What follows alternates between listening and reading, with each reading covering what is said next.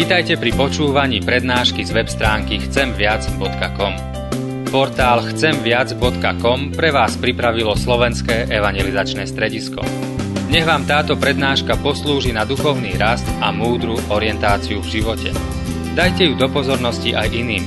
Pridajte si nás na Facebook alebo Twitter. Chcemviac.com. Viac ako dáva tento svet.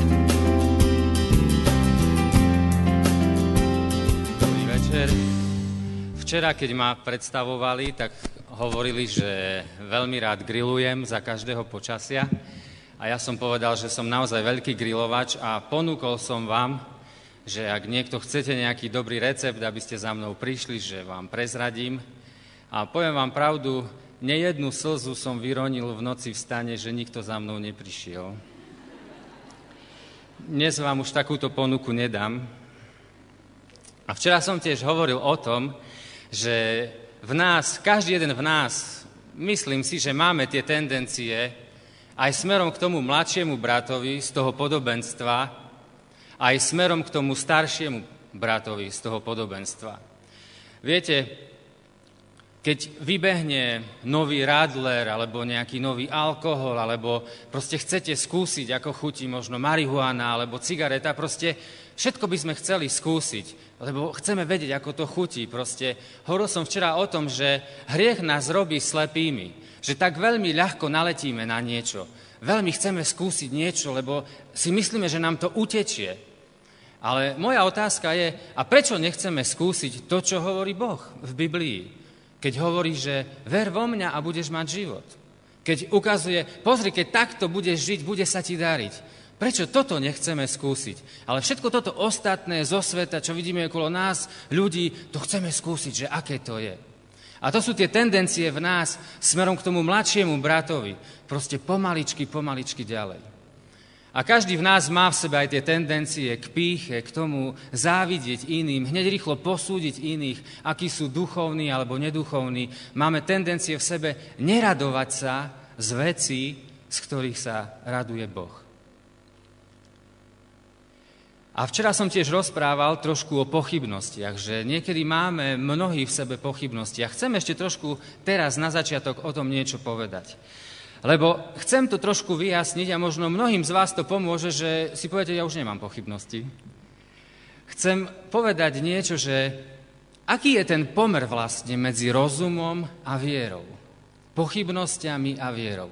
Lebo spýtam sa vás, ako ste uverili? Vy, ktorí ste veriaci, vy, ktorí ste sa pokorili pred Bohom. Ako si uveril? Ako si uznal, že Boh je naozaj veľký Boh, vládca a ty, či jediné, čo môžeš povedať, je, že Pane Bože, príjmi ma, lebo som hriešnik. Došiel si k tomu rozumom? Došiel si k tomu tak, že si sa rozhodol, že si všetok svet dokázal preskúmať, každú jednu bunku, všetky procesy a si povedal, že hej, Boh existuje? V Biblii je kopec veršov, ktoré hovoria o tom, že duch nám svedčí, že je to tajomstvo, že je to zázrak, že Boh dáva vieru, že je to dar. To nie je niečo z nás, čo sme si vyprodukovali. To je niečo, k čomu sme sami mohli nejako dospieť. To znamená, že rozumom si neuveril.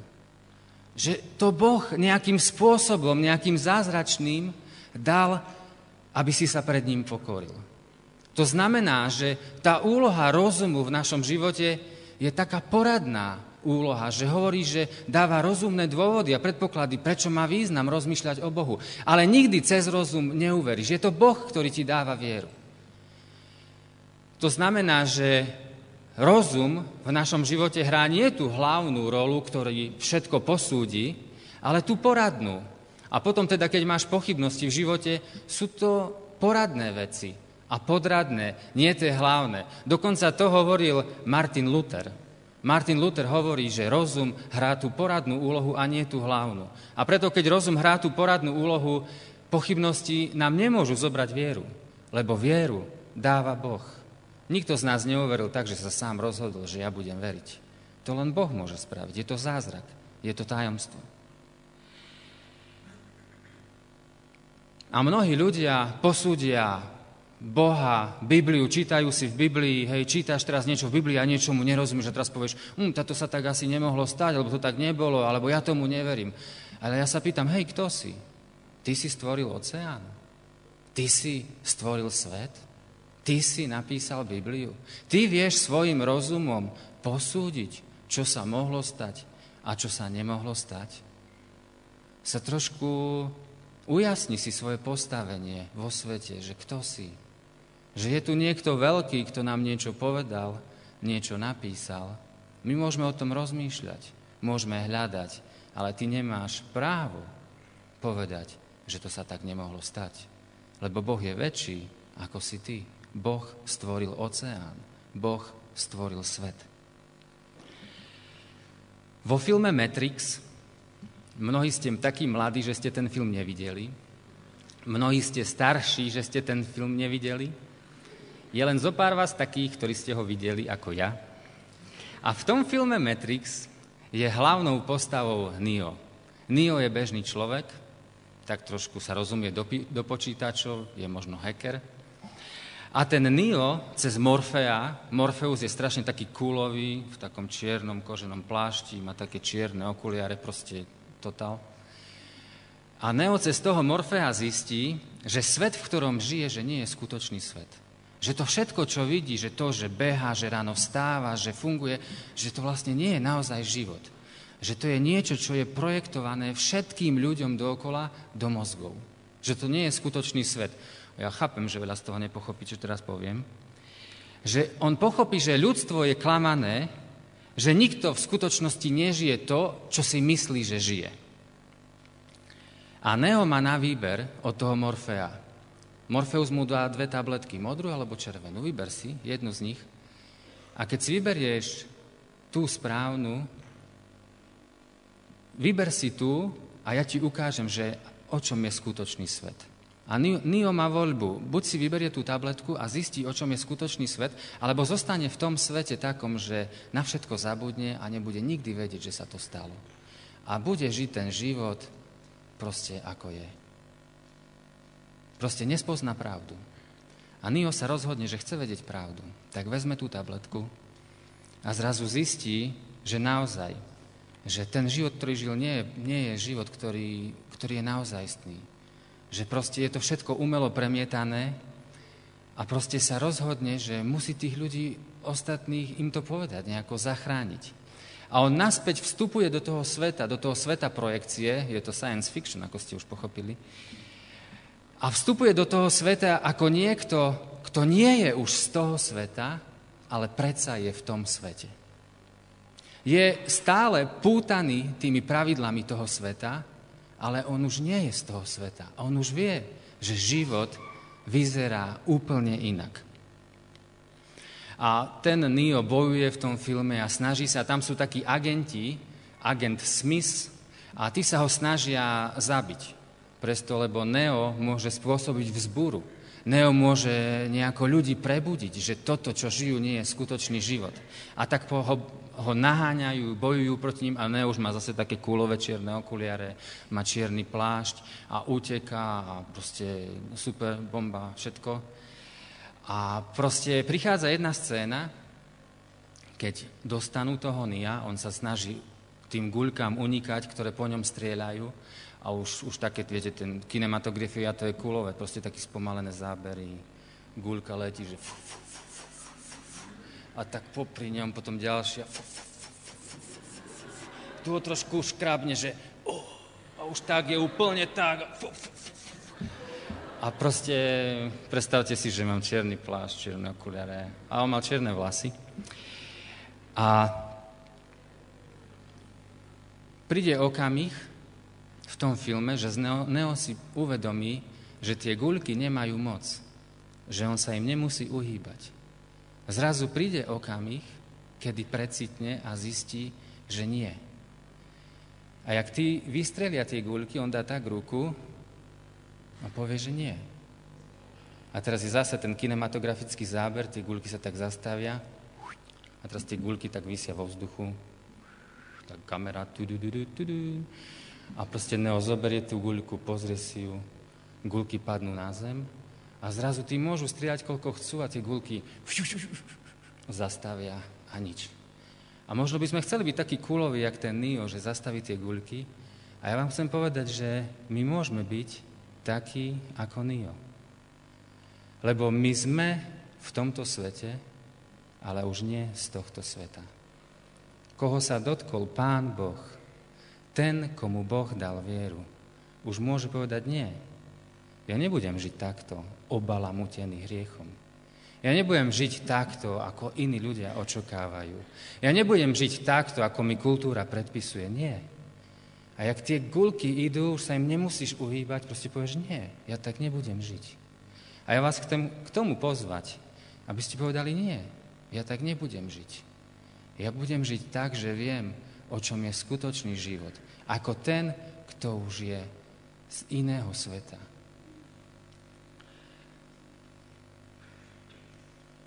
A chcem vám povedať, vy mladí ľudia, že mám k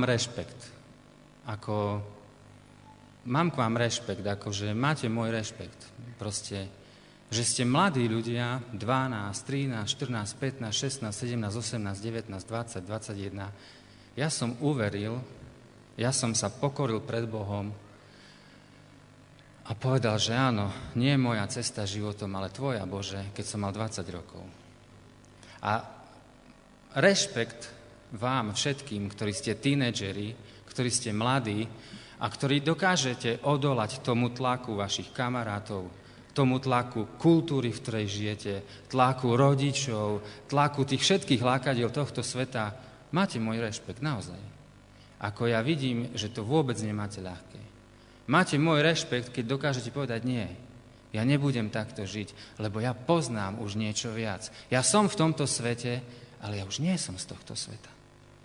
Máte môj rešpekt. Lebo kto si vlastne? Vieš, môžeš byť, že si iba nejaký zhluk očakávaní iných ľudí. Vieš, že prečo fajčíš? Sa spýtaš, prečo fajčíš? Fakt chutí cigareta? Ani nie, ale každý fajčí, tak a ja fajčím, hej, lebo to je cool, hej, alebo akože fakt ti chutí to pivo, hej, keď máš 14 rokov, 15, akože mi nechutí, ale každý pije pivo, tá ja pijem pivo. Viete, proste veľa vecí robíte, ale aj dospelí, veľa vecí robia, predvádzajú sa jeden pred druhým, lebo to všetci ostatní robia, hej, proste chcú byť cool, chcú zapadnúť, chcú byť ako jeden, ale ja sa pýtam, kto si potom? Kto si? Ty si potom iba zhluk očakávaní iných ľudí. Ty sa proste iba správaš tak, ako iní chcú, aby si sa správal, lebo sa bojíš, že keď sa nebudeš správať, ako oni vidia, že čo je super, takže stratíš nejakú hodnotu, nejakú dôstojnosť. Ale vtedy si otrokom iných ľudí. Si otrokom toho, čo o tebe povedia kamaráti, čo o tebe povedia susedia, ale ty môžeš povedať, nie, ja nebudem vašim otrokom. Ja sa nepotrebujem páčiť vám, lebo ja už poznám niekoho, komu sa chcem páčiť. Ja sa chcem páčiť Bohu a vtedy si slobodný. Vtedy si slobodný. A viete, len taký človek zmení veci okolo seba, ktorý nie je ako ostatný. Nie? Keď si ako ostatný, ako môžeš zmeniť veci okolo seba? Keď Boh vstúpil do tohto sveta a nás vytrhol z tohto sveta, prečo? Aby sme boli iní. Aby sme zmenili veci okolo nás. Aby sme ukázali iným cestu. Aby sme ukázali iným svetlo. Viete, a chcem ešte povedať, že to prispôsobovanie sa iným ľuďom predpokladá, viete čo? Že my, kresťania, keď sme medzi ostatnými ľuďmi, že sme pozadu, ako keby. Vysvetlím, čo tým myslím. Viete, že prečo by sme my mali byť pozadu? Vieš, že máš partiu v triede, alebo na škole, alebo v práci. My sme ako takí v pozadu, nie? Že musím sa im prispôsobiť, musím sa smiať na ich vtipoch, nie, ale viete, prečo sme pozadu? To, že sa prispôsobujeme iným, predpokladá, že sme pozadu. Ja poviem, že buď vpredu, keď si v kolektíve, povedz, áno, ja verím, ale si super kamarát, vieš pomôcť ostatným, neklameš, proste nepodvedieš, hej, nesklameš ľudí. A tí ľudia si všimnú okolo teba, no dobre, on možno s nami nepoťahuje, hej, možno s nami nepije, ale to je chalan, to je dievča, ktorému sa dá veriť. A takto môžeš byť svetlo medzi ostatnými. A na jednej strane som povedal, že máte môj rešpekt, že dokážete to všetko zvládnuť, a na druhej strane chcem povedať, že ale máme Boha, ktorý nám dáva silu a nie je to zase také ťažké. Keď som mal 20 rokov, a prišla tá zmena do môjho života, nebolo to až také ťažké povedať nie. Lebo Boh v nás pôsobí, lebo my sme v tomto svete, ale už nie z tohto sveta. A dnešná téma je jediná cesta návratu. A včera sme rozprávali to podobenstvo o tom mladšom synovi. A čo sa stalo? Keď ten mladší syn premrhal ten svoj majetok, bol pri tých sviniach, on si vtedy uvedomil, ja som taký blázon, však u môjho otca sa majú lepšie, tí nádenníci, ja idem k otcovi, ja sa mu ospravedlním, ja poviem, oco, zrešil som proti nebu, proti tebe, ja už sa nemôžem volať tvojim synom, ale prosím ťa, príjmi ma naspäť ako nádenníka. A ten syn si to uvedomil a išiel k otcovi. A keď ho ten otec zbadal v diaľke, tak sa k nemu rozbehol. A viete, keď ten syn videl, že otec k nemu beží, čo mohol spraviť? Ten si vidí, aha, otec ku mne beží, otec ma rád, otec sa nehnevá. Mohol otec prísť k nemu a som povedal, že čau, oco, teda vieš, no som investoval, ako nevyšli mi niektoré veci, chápeš, proste, viete, proste mohol sa vyhovárať, mohol prestať byť čestný voči tomu otcovi, ale to, čo je krásne na tom synovi, vidí, že otec ho má rád, vidí, že otec ho prijíma a ten syn mu čestne povie, oco, zhrešil som proti tebe. Nie som už hoden menovať sa tvojim synom. A potom mu oco dáva to rúcho, ten prsteň, tú obuv. A všimnite si tú postupnosť. To je tá jediná cesta návratu. Ten syn si to uvedomil, pochopil, že išiel som svojou cestou, myslel som si, že viem lepšie ako otec, ale neviem lepšie. Povedal, že sa k otcovi vráti a vrátil sa k nemu. Uvidel, že ten otec je fakt dobrý. Toto je môj otec. Mňa by to dohnalo k slzám, viete, keby sa ku mne tak otec rozbehol. Aj keby som, neviem, jak zlyhal a videl, že on ma stále miluje. A keď videl, že ho otec miluje, proste nezačal uhýbať, ale povedal čestne, oco, zhrešil som proti tebe. A vtedy mu otec dal to rúcho a tú obuv. Myslím si, že keby ten syn začal vymýšľať, začal by riešiť veci, začal by sa vyhovárať, že ten otec videl, že ty nie si čestný.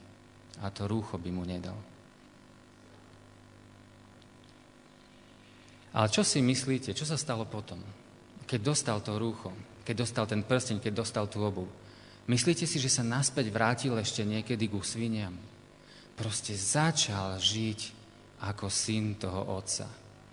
My, ktorí sme uverili v Boha, Boh nám dal slobodu menovať sa Božími deťmi. Sme kráľovské deti a Pavol nás napríklad v liste Galackým v 5. kapitole vyzýva, si kráľovské dieťa, tak už ži ako kráľovské dieťa. Nerob hanbu svojmu otcovi. Nerob hanbu kráľovi. To sa už nepatrí. Keď si toto všetko dostal, to sa už nepatrí. Pavol píše, žite čisto, krásne medzi sebou. Majte sa radi navzájom. A Pavol hovorí, keby som sa chcel ešte ľuďom ľúbiť, nebol by som služobníkom Kristovým. Počujete, čo hovorí Pavol? To som povedal, že ak chceš byť ešte stále len žiť podľa očakávania iných ľudí, proste to, čo o tebe povedia, čo od teba očakávajú, tak nemôžeš byť služobníkom Kristovým, lebo tá jediná cesta návratu je, že povieš, ja sa chcem páčiť iba Bohu, iba tebe, len tebe a nikomu inému. A ani sa nepotrebuješ nikomu inému páčiť, iba Bohu. To je tvoja cesta záchrany, to je tvoja cesta spásy. A keď pôjdeš domu z Osemfestu, tak nehľad na to, čo povedia kamaráti. Nehľad na to, čo povedia kresťanskí kamaráti, čo od teba očakávajú ľudia, ale pýtaj sa, Pane Bože, čo do mňa chceš ty? Kto som v tvojich očiach? Pane, ja sa len a len tebe chcem páčiť. To je všetko, čo v živote chcem. Vtedy môžeš byť služobníkom Kristovým. A keď pôjdeš domov, a povieš si, že ja chcem tak naozaj nie kráčať smerom k usviniam, ale kráčať smerom k Božiemu kráľovstvu, tak sa nebuduj v sebe do pýchy, do vyvyšovania na toho staršieho brata. Ja teraz nakreslím taký obrázok za chvíľu. Vo Švédsku v 17. storočí kráľ sa rozhodol, že vybuduje obrovskú vojnovú loď. To je skutočný príbeh. Vo Švédsku majú múzeum, ktoré sa nazýva Múzeum lode Vasa. Je to loď Vasa. Mala to byť najväčšia loď, aká bola kedy vybudovaná, vojnová loď. A keď budovali tú loď, tak sa rozhodli, že proste bude mať bronzové diela, budú ťažké, proste to bude ozdoba švédskeho kráľovstva. Keď tá loď vypláva na more, tak všetci nepriatelia sa budú báť. Proste bude naháňať strach. Ukáže, že Švédsko je silné. A keď budovali tú loď, pozrite sa, čo spravili. Keď budovali tú loď, rozhodli sa, že bude veľmi silná. Tak toto je more a oni začali budovať loď. Spravili telo lode a povedali si, potrebujeme jedno poschodie kanónov. Dali jedno poschodie, vidíte, ja som perfektný kreslič. Keby ste chceli niekto kurz, môžete. A proste toto sú, vidíte, super krásne bronzové kanóny, ktoré vzbudzujú rešpekt. A potom si povedali, ale jedno poschodie kanónov nestačí, proste to je málo. Dajme ešte jedno poschodie kanónov. A tak dali ešte jedno poschodie kanónov. Ale na čo tí generáli zabudli, je, že to, čo máš hore, tú ťarchu, ktorú máš hore, musíš mať aj dole pod vodou. Inak sa ti tá loď prevráti. A keď prišiel ten deň, kedy pustili tú loď na more, prišiel kráľ, obrovská publicita, hrdosť národa, pustili na more. Myslím, že je to 1300 alebo 1400 metrov sa tá loď prevrátila. Pýcha, to, čoho sa všetci mali báť, sa prevrátilo. A ja chcem teba vyzvať, aby keď pôjdeš domov, aby aj keď budeš rozhodnutý, že ja chcem žiť pre Boha a s Bohom a Ježiš je jediná cesta v mojom živote, neurob toto. Neurob toto, že začneš budovať to, čo všetci vidia, tie kanóny, to proste, jak čo vieš všetko povedať, jak vieš svedčiť, jak vieš slúžiť proste a že zabudneš na to, že sa máš modliť, že máš byť pokorný, že si máš študovať slovo. Lebo vieš čo? Lebo tá tvoja loď sa po niekoľkých mesiacoch, rokoch prevráti a bude na obrovskú hanbu. Ale problém nie je v tom, že bude na hanbu iba tebe. Ale už to, čím si slúžil, čo si urobil, bude aj na hanbu Božiemu kráľovstvu. A včera som hovoril o tom, že často rastieme smerom k tomu staršiemu bratovi. A toto bol prípad tých farizejov a zákonníkov okolo Ježiša. Proste oni budovali ten zovňajšok, to, čo bolo vidno. Proste pred ľuďmi sa predvádzali, jak sa modlia, proste, akí sú svätí, hej. Ale proste nebola tam hĺbka. Oni sa nedokázali tešiť z toho, že prišiel Ježiš, že šíri Božie kráľovstvo. A Ježiš im povedal, vy ste ako obielené hroby, plné kostí mŕtvol. Si zoberte, že vám povedia, že si jak hrob, to je proste iba krásny bielý hrob, ale plný kostí, mŕtvych kostí. A oni boli na to tak nahnevaní. Ale ja rozumiem Ježišovi, prečo to tak tvrdo hovoril tým farizejom a zákonníkom. Viete prečo? Lebo spýtam sa vás, kto je hnusnejší pre Božie kráľovstvo? Ten mladší brat, ktorý je pri sviniach, alebo človek, ktorý sa robí strašne svätým, strašne sa predvádza, strašne je obrovský služobník, ale krivý obraz Boha pre iných ľudí. Pán Ježiš im povedal, vy, duchovní vodcovia ľudu, vy, ktorí sa pokladáte za svätých, vy ste mali ukazovať cestu k Bohu a namiesto toho tú cestu k Bohu zamlievate. A ja chcem vyzvať vás, aby sme sa tak strážili, a tak boli pokorní v sebe. A tak nebudovali také ohromné, krásne lode, že budeme kriviť to, aký veľký a dobrý je Boh. A že náš pád nebude pádom pre iných ľudí na ich ceste viery. A keď ten syn prišiel k otcovi a povedal, Otco, ja nie som hoden menovať sa tvojim synom, vedzte, že keď to vyznal, tak mu ten otec odpustil. Mnohí často riešite vo svojom živote, či ste už dosť všetkého vyznali, že či mi už Pán Boh naozaj všetko odpustil, že či som ešte toto povedal a toto povedal. Predstavte si toho syna, keby toto riešil s tým svojím otcom.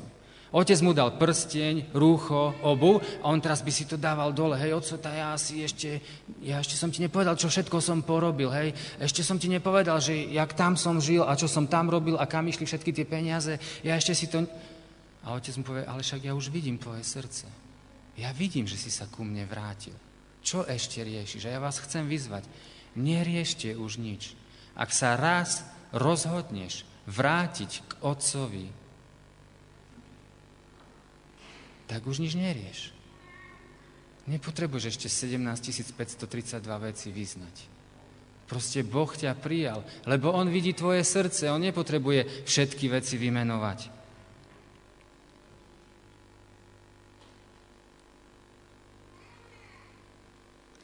A tie obvinenia, ktoré sú v nás často, zažívam to ja a verím, že to zažívate každý z vás, ktorý ste kresťanom. Môžu pochádzať z dvoch zdrojov. Viete, buď nás obvinuje Duch Svätý, Boh nás obvinuje, vidíme zlé veci vo svojom živote, ktoré sme spravili, ale viete, prečo nás obvinuje?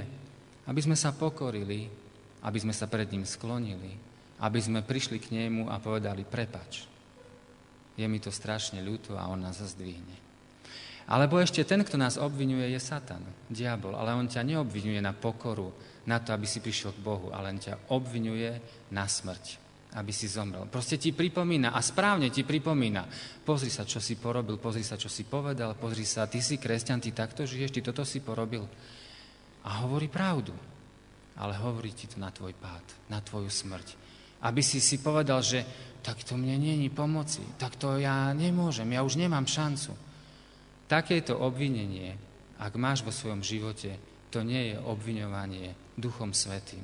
Je to obviňovanie Satanom, ktorý chce tvoju smrť. Boh nás obviňuje na to, aby sme sa pokorili a prišli k nemu. Lebo viete, spása nie je v tom, koľko veľa a dokonale si vyznal svojich hriechov. Alebo ako dokonale nasleduješ Krista. A tým chcem povedať, že nasledujme Krista, ako len najkrajšie vieme. Ale spása je v tom, že Ježiš za teba zaplatil na kríži. To nie je o tom, čo ty robíš, ale čo robil Ježiš pre teba. Viete, lebo čo je evanjelium? Evanjelium je to, že sme takí hriešní, že si to ani nechceme pripustiť a Boh nás tak miluje, že tomu ani nechceme veriť. To je evanjelium. A kresťanstvo nie je to, že my sme dokonali ľudia. Ja nie som vôbec dokonalý človek. Ale kresťanstvo je o tom, že dokonalý zostúpil a zomrel namiesto mňa. Toto je kresťanstvo, toto je Božia láska, toto je nasledovanie Krista. A ja vás k tomu pozývam. Ježiš povedal, ja som cesta, pravda i život a nik neprichádza k Otcovi, ak len nie skrze mňa. Ježiš to hovorí, nie ja to hovorím. Ja som cesta, pravda i život a nik neprichádza k Otcovi, nik neprichádza do Božieho kráľovstva, nik nemá odpustené hriechy, ak len nie skrze mňa. Keď si si uvedomil to všetko, čo si si spravil, že si sa rozbehol svojou cestou, môžeš povedať, Bože, odpusť mi. A jak to teraz napravíme? A Boh hovorí, ja som poslal svojho syna a ten zomrel za všetko zlé, čo si spravil. A ty môžeš povedať iba ďakujem. Ďakujem ti za tú obrovskú obeť. A viete, a mnohí povedia, že Ježiš proste prišiel na svet, aby nás odsúdil. A to vôbec nie je pravda. Všimnite si, čo je napísané 3:16-17 Ján. Tak Boh miloval svet, že dal svojho jediného syna, aby zomrel za teba, aby si nezahynul, ale aby si mal večný život. Ty, každý, kto v neho veríš. A potom hovorí, a prečo Boh poslal svojho syna? Nie preto, aby ťa odsúdil. Ty si sa už odsúdil sám svojimi hriechmi.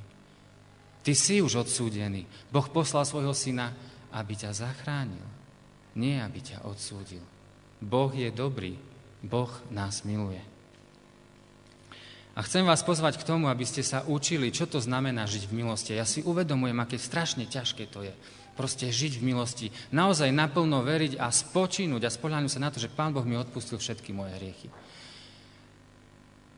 Viem, že mnohých ľudí to stále trápi. Zase niečo spravíš a zase mám ma Boh rád, miluje ma, mám všetko odpustené. No počuj, čo Boh hovorí. Áno, máš všetko odpustené, lebo to není o tom, že ty si dokonalý, ale že dokonalý zomrel za seba.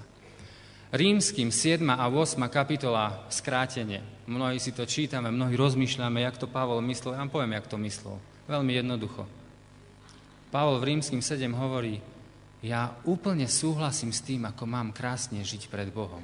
Ja súhlasím s tým, že ho chcem nasledovať, ale v sebe vidím, jak to nedokážem. V sebe vidím ešte, že pôsobí vo mne hriech, že nie som dokonalý.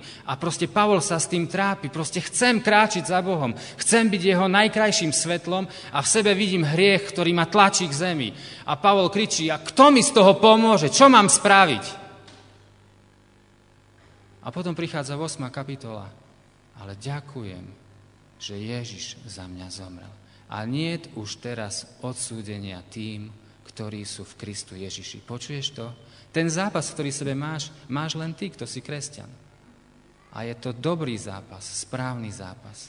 Ale nenechaj sa zmiasť. Tvoja spása nie je v tom vyhrávaní toho zápasu, ale na tých kolenách, keď si kľakneš, keď plačeš, keď si zo seba znechutený a povieš: ale vďaka, Pane Ježiši, že nie je vďaka mne, ale vďaka tebe mám záchranu, vďaka tebe mám spásu. A viete, ja si myslím, že vtedy sa najviac meníme v našom vnútri. Mnohí povedia, že duchovný rast to je, keď si neviem koľko čítaš Bibliu, zamyslení a modlíš sa. To je všetko správne.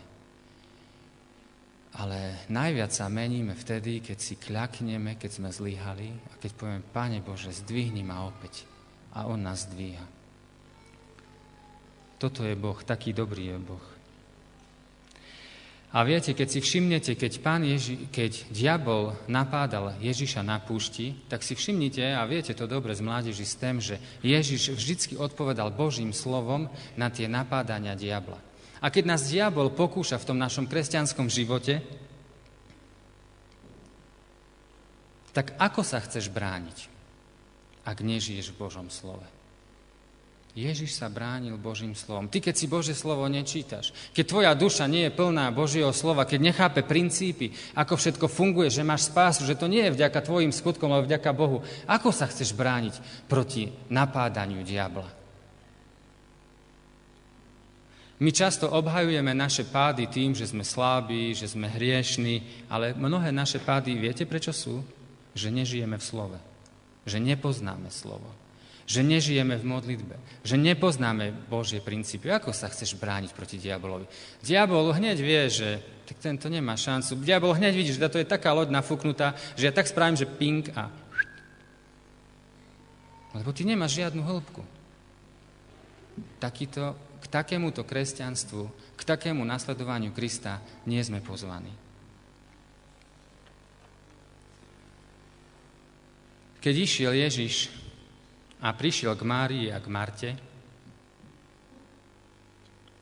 Marta sa hneď rozbehla, že ide poupratovať, ide pripraviť jedlo. Ja to tak veľmi jednoducho teraz vyložím, ten príbeh. Ale tá Mária, proste prišiel Ježiš, si sadla a počúvala Ježiša. A ja chápem tú Martu. Ona chcela upratať, však Ježiš, ten Ježiš, ktorý proste uzdravuje, ktorý lieči, o ktorom každý hovorí, ten Ježiš prišiel k nám. Však ja musím všetko upratať, ja musím všetko spraviť, ja musím pripraviť dobré jedlo, aby sa tu cítil dobre. Ja jej rozumiem. Ale Mária sprala iba to, že je tu Ježiš, ten Ježiš, ktorý jej všetko toto robí, je taký múdry, ona si iba sadla a počúvala. Marta si myslela, že musí urobiť poriadok, preto aby Ježiš sa tam cítil dobre. Ale Ježiš nepotrebuje poriadok, aby sa cítil dobre. A to vám chcem povedať. Možno niekedy máte vo svojom srdci, vo svojom vnútri neporiadok, máš neporiadok vo svojom živote, máš trápenia, máš obvinenia a možno si myslíš, musím sa nejako pozberať a potom sa môžem modliť k Bohu. Nie. Ježiš je zvyknutý prísť do chaosu. Ježiš prišiel na túto zem do chaosu, do neporiadku, do hriechu. Proste, keď si v tom zmätku, keď si v tom chaose, keď si nepripravený, iba povedz, Bože, vidíš ma? Pane Ježiši, vidíš ma, aký som? A môžeš povedať, vstup do toho môjho neporiadku. Lebo on je jediný, ktorý môže spraviť poriadok v našich životoch. On je jediný, ktorý môže dať preč ten hriech, ktorý nás zaslepuje a ktorý nás balamúti. Chcem vás dnes vyzvať, aby ste rozmýšľali nad sebou a povedali, Bože, vstup do môjho neporiadku, uprac mi v živote, lebo ja to nedokážem. Zhrnutie. Hovoril som o pochybnostiach a o rozume. Pamätajme na to, akú úlohu hrá rozum v našom živote a v našej viere. Rozum nie je nad vierou. Je poradný. A zároveň tým nechcem povedať, viete, ja tak nemám rád, keď sme takí často naivní a jednoduchí a proste trošku nahlúplí my kresťania. Nie, je kopec vedcov, je kopec múdrych ľudí, ktorí sú kresťanmi, ktorí veria v Ježiša Krista. Ja vás nevyzývam k tomu, aby sme boli hlúpi, ale uvedomme si, rozum je niečo, čo Boh stvoril a on je nad tým. Nebuď s hľukom očakávaní iných ľudí. Proste nepoťahuj cigaretu, alebo neplen preto, lebo wow, vtedy si akože prijatý. Rozhodni sa, že sa chceš páčiť Bohu a len Bohu a nikomu inému. Inak nemôžeš byť nasledovníkom Ježiša Krista. Vyznaj svoje hriechy a dôveruj Bohu, že on ti ich odpúšťa. A príjmi to rúcho, príjmi ten prsteň a tú obuv a nikdy si ich zo seba neobleč. Lebo keď pochybuješ o Božej láske, to je ako keby si to rúcho zo seba dával dole. Ako keby si ten prsteň dával dole. Ako keby si vyzúval tú obuv. A ten otec by prišiel a by povedal, syn môj, prečo to robíš? Veď ja som ti odpustil, ja som ti to dal. Nestráťte svoju vieru. Nestráťte dôveru v Božiu dobrotu. A keď toto spravíš, nezabudni, že máš žiť ako kráľovské dieťa. To nie je lacná milosť. Za to bolo draho zaplatené, to vieš. Ty už žij ako kráľovské dieťa, ty už nerob hanbu tomu, kto ti odpustil. A nebuduj tú loď, to všetko, tie kanóny a to úžasné všetko, čo sa vyvráti. Nerob to v živote. Je to zbytočné. Budeš na hanbu pred inými a na hanbu Pánu Bohu. A uč sa, čo to znamená žiť v milosti. Že dôveruješ, že Ježiš stačí. A uč sa, čo to znamená žiť v slove a študovať slovo a chápať Božím princípom, lebo ako inak sa chceš brániť, keď na teba bude Satan útočiť pochybnostiami, pokušeniami. Ako sa chceš brániť? Musíš poznať slovo. A keď sa trápiš, keď máš bolesti v živote, keď niečo pohnojíš, neskús to upratať. To sa nedá. Ježiš to vie upratať. Ty len povedz, Páne Ježiši, prosím, uprac môj život. Amen. Teraz bude chvíľa ticha. Môžeme sa modliť, potom to ukončím.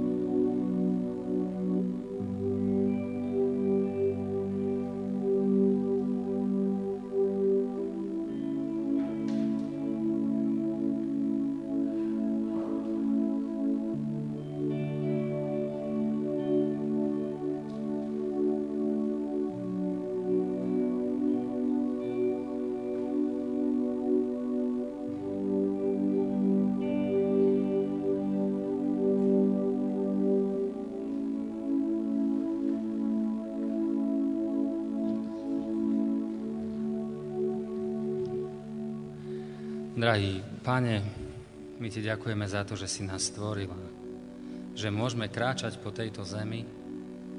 Tak prosím o to, aby sme, každý jeden, čo sme tu, aby sme prežili naše životy múdro, aby sme sa nemuseli za ne hanbiť raz pred Tebou.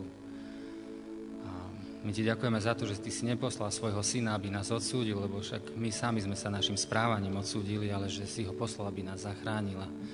Daj nám pochopiť tú Tvoju dobrotu a Tvoju lásku a prijať tú pomoc, ponuku záchrany. A prosím ťa o to, aby sme sa nebudovali na nejaké také tie lode nafúkané, ktoré vyzerajú zvonku krásne, ale sa vyvrátia. Prosím ťa o to, aby sme sa učili, čo je to žiť v milosti, aby sme sa učili, čo je to žiť v Tvojom slove.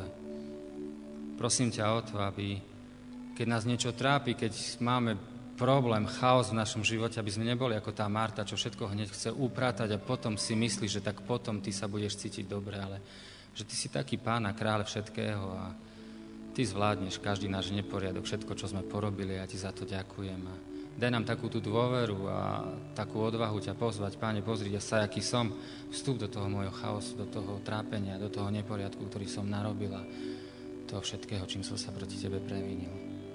A daj nám žiť ako kráľovské deti, a nie v strachu, ale v radosti, v pokoji. Proste byť svetlom pre ostatných, byť ako Neo z toho filmu, že nie. Diabol nás už nebude obviňovať na náš pád, ale Ty nás obviňuj, Pane, Ty nás usvedčuj na to, aby sme boli pokorní, aby sme stále boli viac závislí na Tvojej záchrane, na Tvojej spáse. Amen. Organizátori Semfestu sa rozhodli, že teraz po chválach, keď budete vychádzať z chrámu, tak si môžete vziať sviečku. A tá sviečka môže vyjadrovať to, že chcem sa páčiť iba Bohu.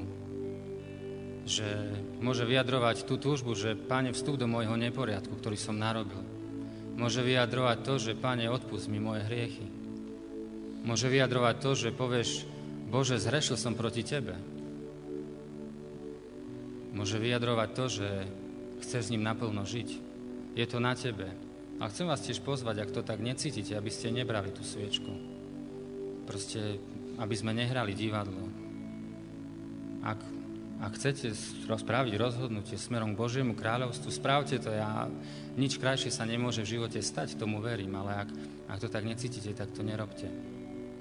A chcem tiež povedať vám, ak sa nebudete cítiť na to, aby ste tú sviečku vzali, aby ste si ju zapálili, akože v pohode. Ale chcem vás vyzvať Semfest, to, že ste tu, to nie je o dokonalých ľuďoch, o tom, že my sa nejako vyšplháme k Bohu, ale to je o tom, že Boh zostúpil k nám.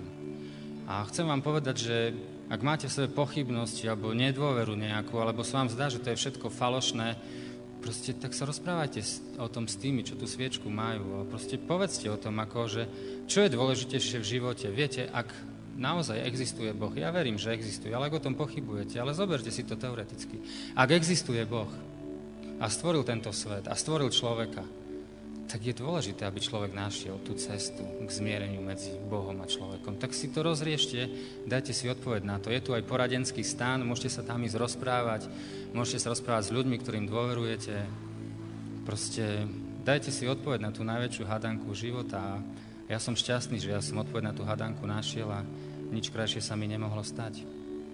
Tak mám nádej, že mnohí z nás sa stretneme v Božom kráľovstve. To je to najkrajšie, viete, Božie kráľovstvo si často predstavujeme ako, že niečo také nudné, ale Biblia opisuje Božie kráľovstvo ako obrovskú hostinu, ako obrovskú radosť. Aj mnohí ľudia si kresťanov predstavujú ako nejakých spuchnutých, zachmúrených ľudí a máme na tom vinu, bo často mnohí vyzeráme spuchnutí a zachmúrení.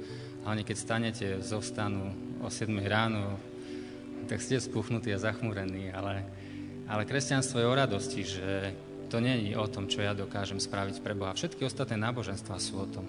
Ale to je o tom, že čo Boh spravil pre mňa. Veľký Boh, ktorý nemusel, pred ktorým by som sa mal triasť, ja môžem povedať, ďakujem, že ku mne bežíš, že mi odpúšťaš hriechy. Prajem vám to všetkým. Tak nezabudnite na tie sviečky. Amen.